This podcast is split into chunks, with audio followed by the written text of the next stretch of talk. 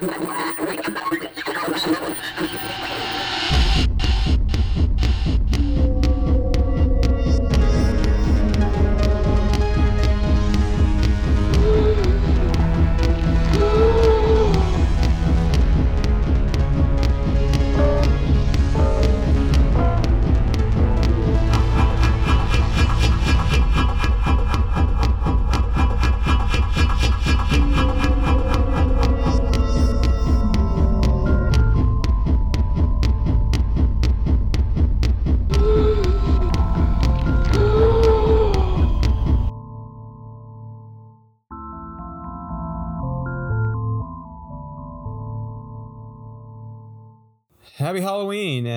welcome to What's Beyond. Yes, yet another paranormal supernatural podcast.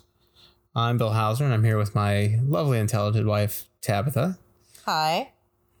And I think at this point, if you're going to do another paranormal podcast, you have to at least attempt to explain what makes your show different from all the others that are out there. So, Bill, what makes our show different? Oh, I thought you were doing that part. Oh, no. What makes what's beyond different is that we are going to actually talk to regional ghost hunters, not the famous people, the real people that are out doing the work, about some of their cases. Not just in general terms, but specific, detailed notes about the cases that they've worked on. And to kick things off, uh, we're going home. As paranormal investigators ourselves for several years, we figured we'd start off on this Halloween night with some stories from our hometown of Hannibal, Missouri. That's right. Haunted Hannibal, Mark Twain's hometown. So, Hannibal, Missouri is currently celebrating its bicentennial year. This year has been quite the year for Hannibal. They have finally found Samuel Clemens' signature in the Mark Twain cave. Um, lots of speculation around it from some people, but ultimately, they said that the scholars have verified that it is his actual signature. Hannibal also sits on the Mississippi River and has some really wicked cool cemeteries. Um, on Highway 79, there are a couple that are really, really just kind of spooky, actually. Mark Twain wrote his uh, very famous books about uh, Tom Sawyer and Huck Finn, and all based out of Hannibal, Missouri. Um, but Hannibal does have somewhat of a dark side. There's been, you know, brothels down on the river town when it first came about. Yeah, in fact, uh, Mark Twain famously said about Hannibal, don't change until I get back. And of course, he never returned after that. And for a good long while, there was very little change in Hannibal. Hannibal was, you know, in a position that it could have been as big as St. Louis, but uh, Hannibal has a history for making other choices, and uh, they ended up becoming a very small town that was that is has always been fighting to survive. Uh, another very interesting geographic feature around Hannibal is that uh, all of the the bluffs surrounding the river are limestone, and as many of you probably know, limestone has been one of the things that's been typically uh, indicated or talked about as part of the stone tape theory, or the ability to hold in uh, electromagnetic energy and possibly record uh, events that occurred in the past for playback. I don't know if that played into a lot of the stuff that's happened around Hannibal, but Hannibal certainly has no shortage of ghost stories and unusual occurrences in its history. So, so let me stop you there. So, what you're saying, just to clarify, is that limestone is like in itself an EVP, so to speak, but more of the physical realm of an EVP, as in it's holding the memories of the past and can conduct that energy in a paranormal way? Well, yeah, the, uh, the stone tape theory uh, basically holds that uh, basically any materials, wood, uh, but particularly certain types of stone, especially stones that have a high crystal level in them, uh, can capture energy like uh, limestone. Like limestone. And basically all of the surrounding area of Hannibal is limestone. It sets on a array of, of limestone caves. Um, of course, made famous by Mark Twain and, and Tom Sawyer.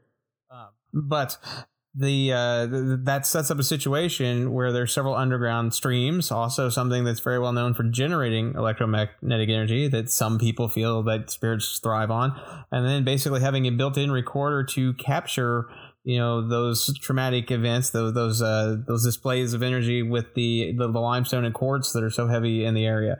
So if you were looking for a area that could be ripe for paranormal activity, certainly Hannibal has uh, some geographic features that would make that a good, you know, good spot for the things to happen.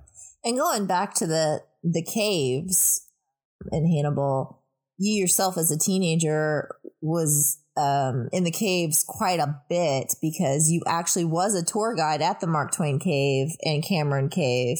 So um, you've told me stories, and I know you have friends that are aware of some of the stuff that you guys did as teenagers in the in the caves um, after hours. But um, do you think that there is any proof to the caves themselves being haunted and goes with some of the stories that have been around Hannibal that Mark Twain Cave is actually haunted, that there is a ghost inside the cave? Well, just asking that question would immediately uh, set any former tour guide, as myself, off on a, uh, a tangent about Dr. McDowell, who kept the remains of his deceased daughter uh, in a metal drum inside the cave, actually pickled. Uh, and that is a true story. Um, as far as that leading to any hauntings in the cave, hard to say. If anything, it if if Mark Twain Cave, and there's actually a couple other show caves in the area, but if Mark Twain Cave, the most famous of those caves, is haunted, as some people believe, it's more likely that the haunting would be related to some of the other traffic that may have come through the cave. Um, for instance, Jesse James' uh, signatures in the cave, as long as his brother's signature. And with those type of individuals in the cave, it's likely that there were violent acts that could have been committed in the cave. So I would say if there's any hauntings, it's related to other events that may have occurred in the cave and then no one ever found out about. Now, didn't you tell me one time about the cave that where they said that he kept his daughter and where it's at on the tour isn't the actual spot, or is that the actual spot that on when you take the tour that that's where the daughter was actually kept? Well, keep in mind you're asking me to recall memories from way, way long ago. Uh, but from what I remember, where they show that they kept where he kept his daughter is actually in the vicinity of where it was actually kept, but the actual area is further down the same passage off of the the commonly used tour route. Um, but it's not uh, it, it's not in the wrong place. I'll put it that way. Uh, generally speaking, most of the, the good tour guides will kind of point the direction of where the the actual uh, cylinder was kept, but it's not actually it's not actually part of the uh, the tour that you walk on.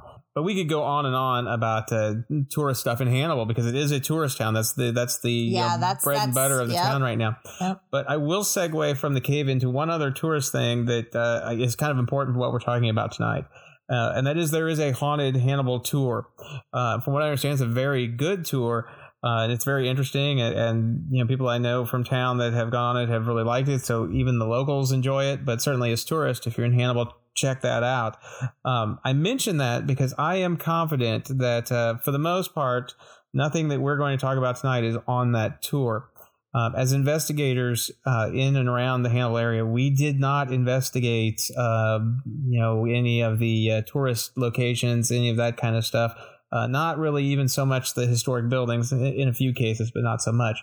Uh, we were very much at that time a strictly facts fact based team and we investigated private homes that we were invited to to investigate because of what the people were experiencing in the homes. In all of our investigations, no matter what kind of personal impressions we received or thought we had felt or this or that, the only things that were really ever put into the reports for evidence would be fact based things that we had proof of. So if I felt like, oh, my hair got tugged, but there was no EVP, there was no change in the electromagnetic fields, there was no change in temperature, there was no photo evidence of anything around me at the time, then we're not even going to put that into the report, correct?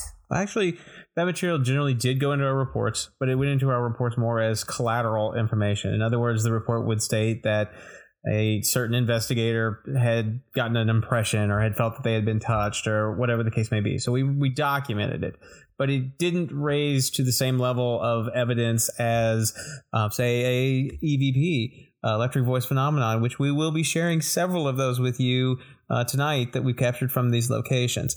Also, we have some photographic evidence that's just, uh, well, to all of us, it was astonishing. So we will make sure we can post that someplace where you can actually see that as well. Um, it's especially astonishing when you hear the story that goes along with the particular photo that I'm, I'm speaking about. So as far as um, that collateral evidence I was talking about, there were several people over the years that worked with our team that experienced things that, for lack of a better word, um, would generally be termed sensitive or psychic or clairvoyant or clairvoyant. Yeah, yeah. And uh, we did document those, and we will be talking about those. Uh, we simply, as a team, couldn't go forth and say this is the truth unless we had evidence to back it up. Now, in one of these cases, I think you're going to be hearing one of the strongest uh, circumstantial uh, evidence cases that we could put forward for someone having a, a clairvoyant experience at a location. And it's actually the first case that we're going to talk about here tonight. So, the first investigation we're going to discuss, we simply are calling the house on Pleasant Street. Uh, but before we get into that, uh, we would like to explain a little bit of our investigation protocols our case manager would be the only person to gather information on the home we would be going to. Uh, the case manager would do the interviews with the residents of the home and any kind of witnesses. Um, she would also uh, look up some historical facts. Not until after, after the investigation. After yes. the investigation, okay. I was not the case manager. Bill had the case manager set up, and and he had his rules in place, and they were really really strict. Um, none of us were told anything about why or where we were going. Um, and we all kept little notebooks on us. So throughout the investigation, anytime we thought we felt something, heard something, saw something, whatever, we were to document that privately in our notebooks with our little flashlights and our little pens and not tell anybody else on the team. Our teams would, our team would literally, um, or excuse me, generally split up into two. There would usually be three and three or something like that. Um, but we were not allowed to speak to each other regarding anything going on during the investigation we would only speak to each other regarding if someone coughed. We would you know note that on the on the recordings or if we were going to take a picture we would say hey taking a picture because you know the cameras would make noise.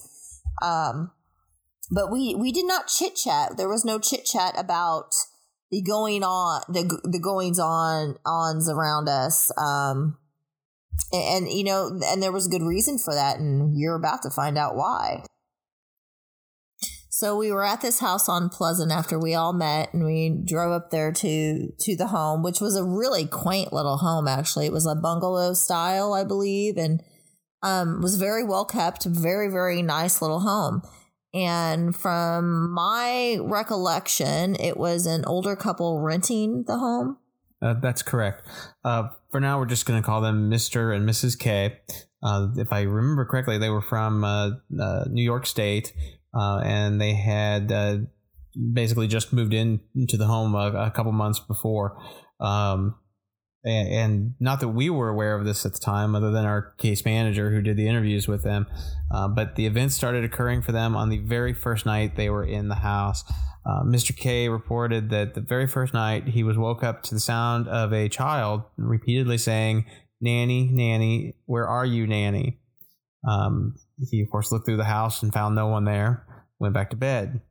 Uh, within a couple weeks later, he once again got up to go to the bathroom in the middle of the night and heard a woman's voice behind him saying, Honey, is that you? He turned, um, and his wife was not there. He ran back to the bedroom, and she was still asleep in bed. And it was also reported that the lady of the home had seen an apparition um, in their entryway, I believe. Um, I don't think that Mr. K ever saw the apparition, but he had also reported that he had felt flicks on his head. Um, the the Mrs. K um, referred to the apparition as tall man. She said it was taller than her husband and was just standing over him. But before she could even tell him, "Hey, there's something standing above you" or whatever, um, it was gone. Yeah, that's correct, and and that's actually going to be an important part of of our investigation in this case. um, the incident that Tabitha was speaking of, actually, Mrs. K reported that she saw the, the apparition of the tall man on multiple occasions. Um, but the incident that Tabitha was speaking of uh, was in a uh, area of the house that we simply called the mud room. Uh, we actually um, mapped the entire house and had each area, you know, each area numbered or, or lettered so we could identify it. But the the room that this last sighting before they called us occurred in was a room that was simply referred to as a mud room, and basically, um, it was just a little room as you enter the house so that you can you know pull off your work boots and and get cleaned up. But it was bigger than a porch. Um, it was, wasn't it like something like a like a six foot wide by like eight foot long or something? I mean, it was it was actually kind of a big a bigger mud room. It wasn't it wasn't something like a four by four porch. It was it was actually larger, and they had some seating in there if I remember right. Correct. There was there was a table in the room, um, almost like a uh, like a like a patio table, but it was was inside the room. Um, have no idea what they used it for. Never got into that conversation, but it was it was a larger room um, for for that type of area. Uh, but the the incident, uh, the the final sighting that caused uh, the the K's to contact us and come to the house, uh, Mr. K was was sitting on the step that led from that room into the rest of the house, pulling on his boots. And uh, when Mrs. K turned to look at him, there was a tall man standing directly behind her husband, who was who was sitting there putting on his boots. Um, and she reported that it didn't particularly frighten her. It was just there was no way she could, you know, come to terms with how this man was standing there. And as she mentioned it to her husband, he just simply vanished. Um, and then that was, as they say, the straw that broke the camel's back. And at that point, they contacted us and asked us to please come in and investigate the house. Which is exactly what we did. It is. And I should mention that uh, even after we concluded the investigation and, gave them our findings, um, this was not a uh, scary haunting, so to speak. In other words, they were never intimidated or frightened by what they felt was in the house. Um, which is No, which they- is interesting. They were actually quite content with it. They just wanted to know what was going on, really. They just wanted to know who it was. Um I mean, that was really it. They they never felt threatened in any way by the spirits that uh, I think Mrs. K was the one that oh we'll just we'll just share our home and she never felt like, you know, how you have some women like, oh, something's watching me in the shower or she never had anything, any kind of experience like that or any feelings like that. other than the uh, the instance of them being flicked, uh, and specifically, they said they were felt like they were flicked in the forehead. They also reported that the uh, the beds that were made, they'd come home and the beds were unmade. Um, and actually, on at least one occasion, it was the reverse of that. They had left the bed unmade, and they came back, and the bed was perfectly made. Uh, so you have an incident where maybe you even have a helpful spirit. Mrs. K also reported to our case manager that um, she would smell flowers. Correct, roses to be specific, and then Oh. that becomes an important feature um, as we get into this. And and once again, I want to point out, mentioning that that our case manager was the only person that was aware of those reports while we were doing the investigation. So none of the other team members uh, were aware of yourself. that, including myself. That's Yeah. correct. uh, the case manager actually kept the interview answers and sheet with her um, on her person. Um, and, and that information wasn't given to it. It would go to Bill. Would be the next person that would even get that information because he's the one that prepared the reports.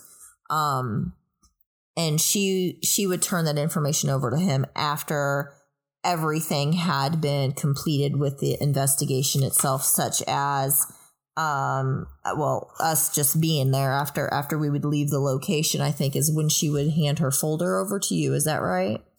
That's correct. yeah. So um so when we got there we started off doing our our mapping and getting our baseline readings um and i'll let bill go over a little bit of that with you Well, in many ways, it was a very uneventful investigation. Um, we did have um, a couple of things that were, were interesting. We were using digital cameras, and of course, at the time, they were not the resolution that they are no now. i think the digital cameras were like four megapixel back then like and that was like top line yeah, I think we were really, really proud but to be they able were to digital be able to state that we had four megapixel cameras. Like that was some big, big thing. But one of the things that Mr. K had reported was that on a couple different instances, he had seen the reflection of the tall man. Uh, he had seen the reflection of the tall man in the, the TV or in you know mirrors or other reflective surfaces. Oh, see, I don't remember being yeah. told that at all. And then when he returned, the the, the figure would be, would be gone. gone. The Hmm. first incident that uh, that happened during our investigation was one of our investigators took a picture in the living room, and coming out of the TV appeared to be a blue arc. Uh, of energy, and it's something that I still can't explain if it was just a anomaly of the camera, or if there was actually something to that, or it was just a weird trick of light with light bouncing around and causing No, reflection. I remember that because I was the one taking the pictures. It was with my Sony that I had at the time, and it was photos, and I would do them in bursts. Um, and that photo freaked us all out. The the blue streak because the blue streak did reflect in the TV, but next to the blue streak, and and maybe this might be matrixing, maybe not, but, but directly behind the blue streak, it almost you can almost make out what appears to be a shape of a person crouching behind the couch or or hunched over behind the couch. Like I said, that could be matrixing, but the blue light streak thing, whatever that is, is not matrixing. It cannot be missed, and it was not on any of the photos before or after that. And like I said, I would do them like boom, boom, boom, like that. So we had the photos to compare it to uh, right before and right after, and there was nothing in those photos, and we you just you can't explain it. That, that's correct. Um, and I guess I should explain for those of you who don't know, matrixing is the natural tendency of the human mind to try to find a pattern in something that's abstract. And this is what commonly happens when people look at, um, like, say, wood grain and say, hey, that looks like, you know, a face or, Or like, highly pixelated photographs from locations. Uh, highly pixelated photographs that are impossible to tell what they are. And and this photograph we're, we're discussing with this blue streak was not pixelated. it was, it was not. no, it was very uh, in focus. Right. This is what you get in a lot of ghost photos where it's just a it's just a blurry area and they go, Oh, I see a I see a face in, in the in the pixelation. Uh, 99 times out of 100 that is just matrixing. That's just the human mind's ability and need to find a pattern in something. So just so you understand what that is, because it's something that'll come up as we talk about um, several of these cases and something you'll hear in, in, in future episodes as we talk to other investigators, I'm sure as well. Um, but for the most part, we we went through, and as far as collecting evidence uh, in the location, um, we really didn't think we got much. We were on location for several hours. Um, most of the investigators had no real impressions. I do remember that one of the most skeptical members of our team, um, our engineer, reported that he felt that his hair was flicked as he was going down the Oh, yeah, steps. Yeah, we were going Um, down the stairs, and um, we'll call him uh, Jim. Is it okay Jim's to use his fine, name, Jim? sure. Okay. Uh, Jim and I uh, was always on the same team together because he's an extreme skeptic, and I'm not. I'm not so much of a skeptic. I'm, I, I wouldn't say that I'm like a hundred percent believer in everything, but I'm I'm not a skeptic like he is. So it's always fun when we would get paired together, and we were going down into the basement, and he's in front of me, and I'm behind him, and he throws his arm up, and he doesn't have a whole lot of hair on top of his head, but if he did have some hair and a little bit long and wispy. He, if he kept going, he probably could have that whole comb over comb over thing, and we'd all been teasing him, but he threw one of his hands up and like scratched his head and he he was freaking out thinking there was a spider or something and and I started laughing I'm like there is there's no there's there wasn't even a cobweb in that stairwell. It was a nice stairwell going to a decent basement. There was absolutely nothing there that could have fallen on him. And he he was almost like a little schoolgirl with a with seeing a bug or something. It was it was quite entertaining to see he's still gonna be glad to hear your description of him as a little schoolgirl. Um, but this was very this was very impressive to us because that just didn't happen with Jim. He was that guy that that absolutely skeptical about all of it. He So never that showed was- any reaction. Yeah, so that was right exactly. Even when we had some stuff that was probably you know something most people would react to, he didn't react to. So him having that experience made it more interesting. Something that we could you know say was definitely paranormal. Absolutely not, but it was and to this day, he he still I I believe he still won't say it was a flick, but it definitely was not a spider or spider web or bug that I could see, and I was standing within a foot behind him. So Yeah, to give you an idea, it, with over eight hours of audio recording and video recording, um, we caught no audio evidence whatsoever. No EVPs at all. No EVPs at all. Um, no, uh, no video evidence at all. Um, and we left really kind of thinking that uh, we just didn't really catch a whole lot until we were kind of concluding and we were in the the mud room as I was describing where the uh, Mr. and Mrs. K had, had, had the experience with the tall man. Mrs. K, I guess I should say, had the experience with the tall man. Mr. K didn't get to turn around to see it. Uh, we're in that same room and we were packing up to leave pretty and much. i was doing i was doing a final walkthrough of, of photographs at the end of the night with the lights actually on um, and I, uh, Jim was actually sitting there messing with his watch. He was actually checking the time. We were concluding the investigation, Yeah. and I was getting a uh, an end time for the investigation. And, and Mhm. in the picture, you can see he's he's looking at his watch. Um, and when we, as we were taking these pictures, when we looked at one of them, there was what could only be described as a uh, Half a dude. half a dude, yeah, walking in motion, which was what made it very interesting. Um, it, it's you know, there's always that discussion about ectoplasm right. and, and things like that, and how in photographs that it can show up in like wisps, like um, and when you when you see this photograph. There's no mistaking that it is a head and sh- it's it's not matrixing. There's and there's No. no way that this is a matrix. You can almost see the head is almost almost solid. I mean, you can almost make out like hair. yes, Um, I would describe the figure in almost this. down to the torso, and then that's where that wispy whatever that is, Right, and that's where I would say maybe that's ecto. I mean, I don't know, but you, you it's it's it makes me speechless every time we bring up that photograph because it's just not anything I would ever think that I would get to experience or see in my lifetime. Right, and, and you have to be looking at the the photograph to completely understand what we're talking about. And like I said, we'll post that so you can see it. But basically, it was a, a half body apparition. Um, you In motion. in motion. It, it's actually walking through the frame. Uh, where it is walking through the frame, the frame is blurry. Where it is not uh, in the frame, the frame is clear. Uh, and we- this and this was not a manual um this was not a DSLR camera so there was no way to uh focus on the background and have what's in the foreground to be blurry. It it, d- didn't happen with this old Sony camera I had. It was a digital camera but it was a point and shoot digital camera. So it would it would just try to focus on what wasn't moving. I mean in layman's terms. Correct. And, and the first thing we wondered, even though it's not it's not exactly a double exposure with a digital camera, there especially in some of the early digital camera, uh, there was a and I, I'm not an expert on this, but there was kind of a, a mechanism where sometimes they would overlap an image, uh, and we were concerned that maybe that had happened. Um, but that was just certainly did not seem to be the case. Um, and the apparition or any any glimmer left of the apparition wasn't in the photo immediately after and wasn't in the photo immediately before that picture. There was no orb in in a before or after picture. There was nothing.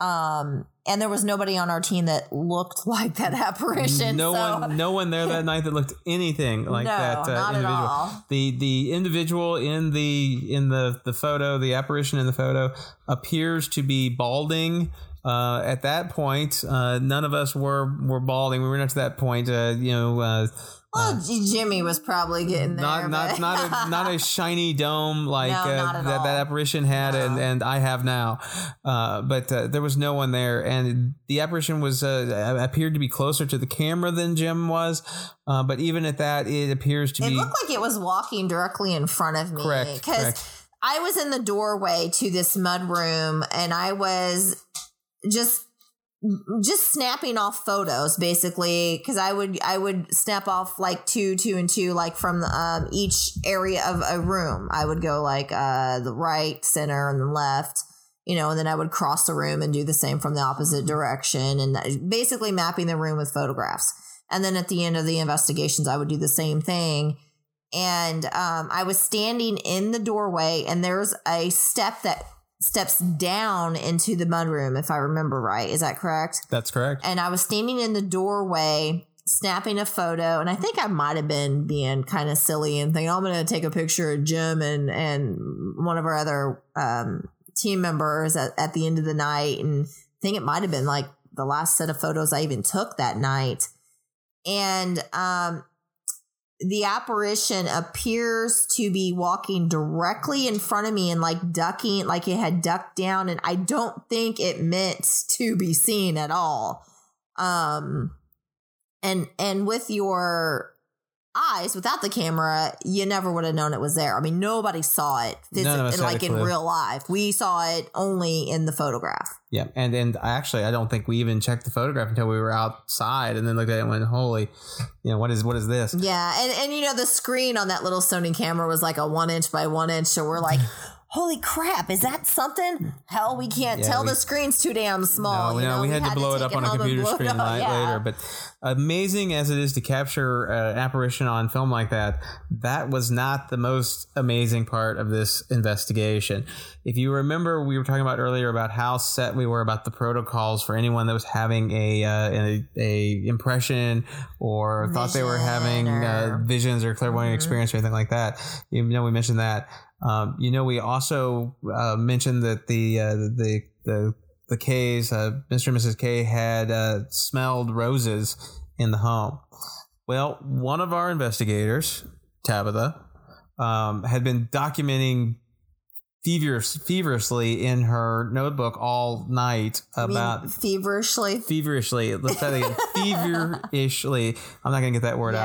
out. She'd been busy writing in her in her little journal all night that night, and Yeah, um, I think I practically filled that little tiny, little tiny pocket spiral notebook up that night. It was very um, different.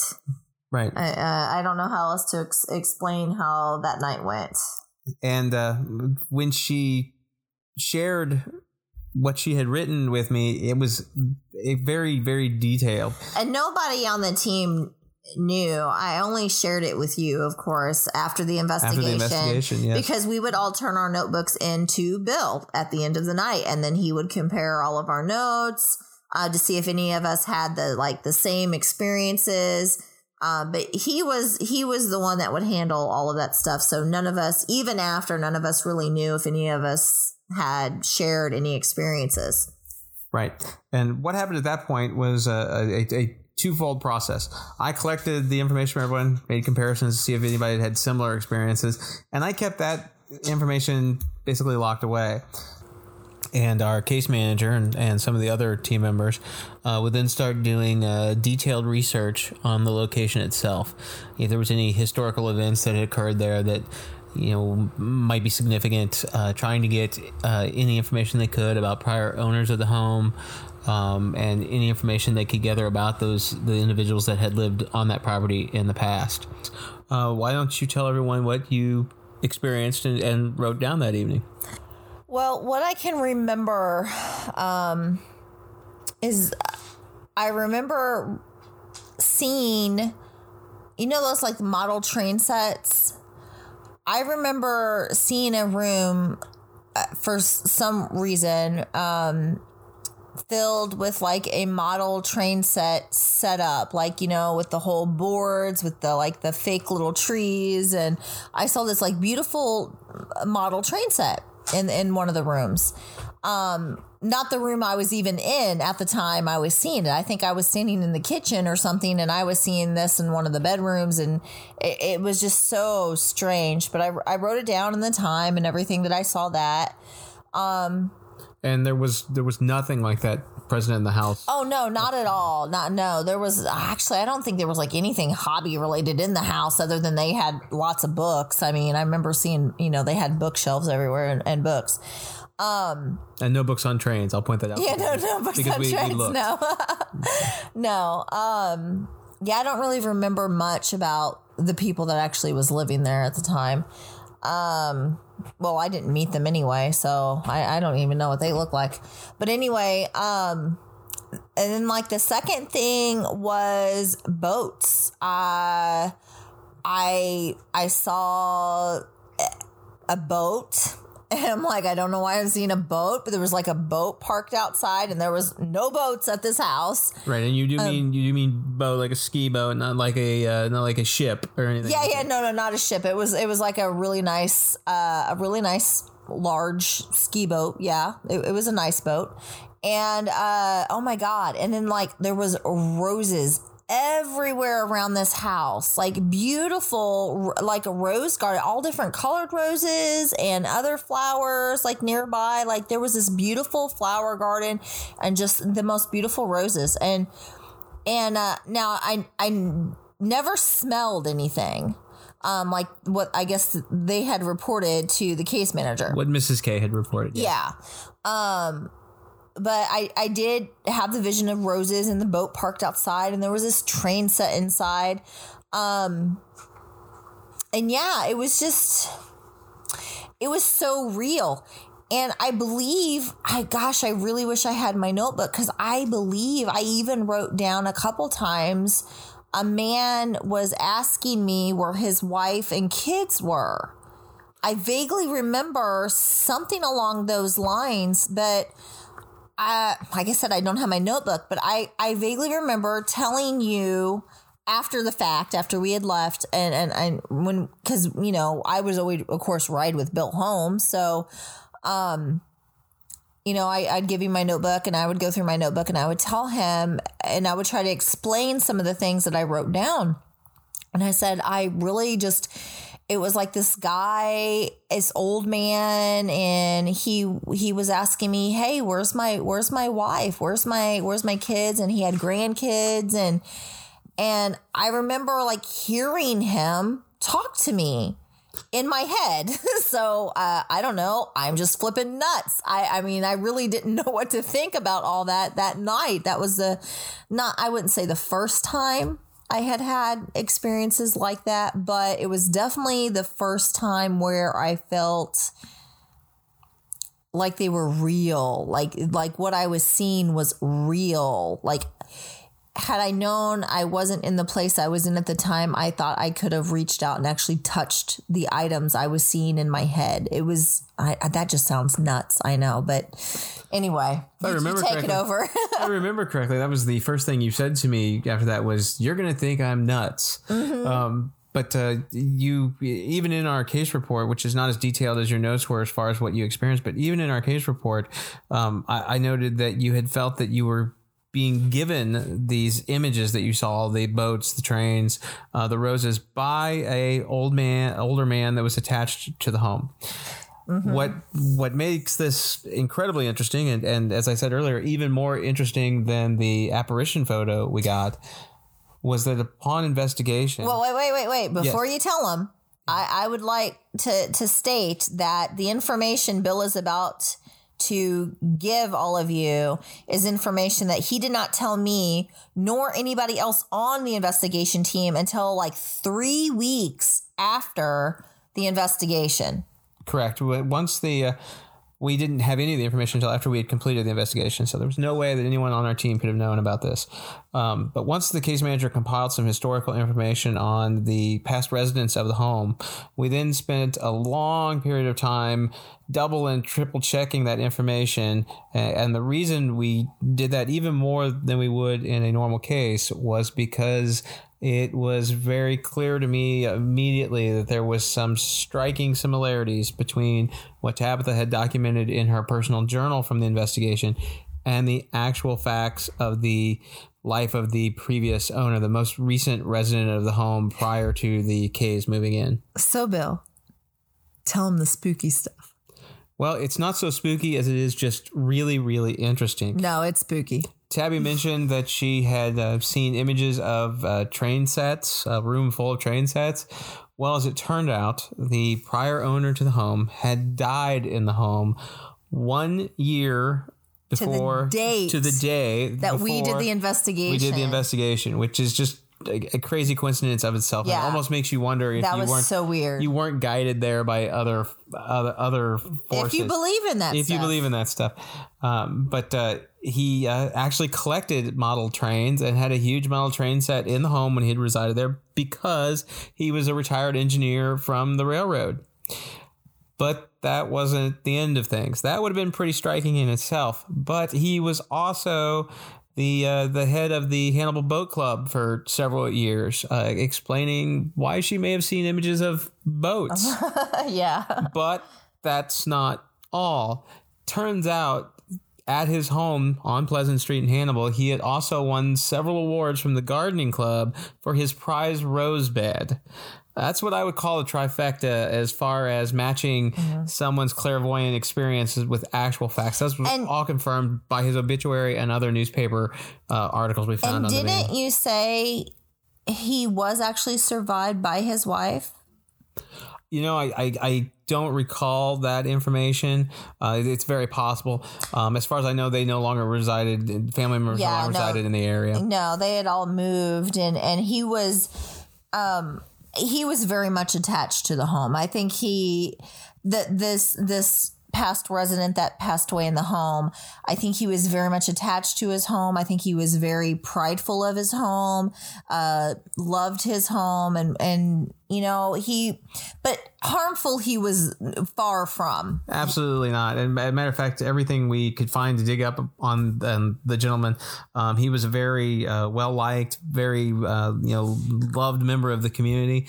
And as far as the uh, the Kays, like I said, they felt nothing threatening before they called us in, and uh, when we gave them the information that we did, they were very much at home with sharing um, their house or his house, or however you want to look at it. They, they didn't feel there was any ill will or anything to be afraid of uh, there. And uh, they didn't ever call us back to the residence. As far as I know, they were happy with their stay there until they uh, eventually moved. We had no reports of anything vile or unfortunate mm-hmm. happening there. So, kind of a happy ending to a ghost story that, that you don't really get. Um, and we found this in a lot of cases. Is not everything you walk into involves a demonic presence or something you know evil not at on. all. You know there's a lot of theories out there about what's beyond. Um, but i would like to say that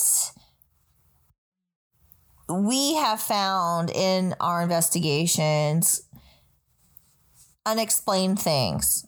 And i would say proof that there definitely is at least another level of existence. You can't say that there isn't another life beyond this life. I was always left saying that uh, I can't say what we caught as far as evidence. I can't say what it is. I can't say that um, you know an EVP is a ghost. All I can say is it's something that I don't understand. But what I do know is that there were only two of us in the room, and there was somebody else talking. When you have that experience, you have to acknowledge at that point that there is something beyond what we know now. So at some point in the last 10 minutes, we realized we'd actually talked a little bit longer than expected on the uh, investigation at um, Pleasant Street. So we decided this is going to be a two part podcast. And next week, we will be sharing another investigation with all of you um, the house on Broadway, where we will be sharing EVPs that will truly make you wonder what's beyond.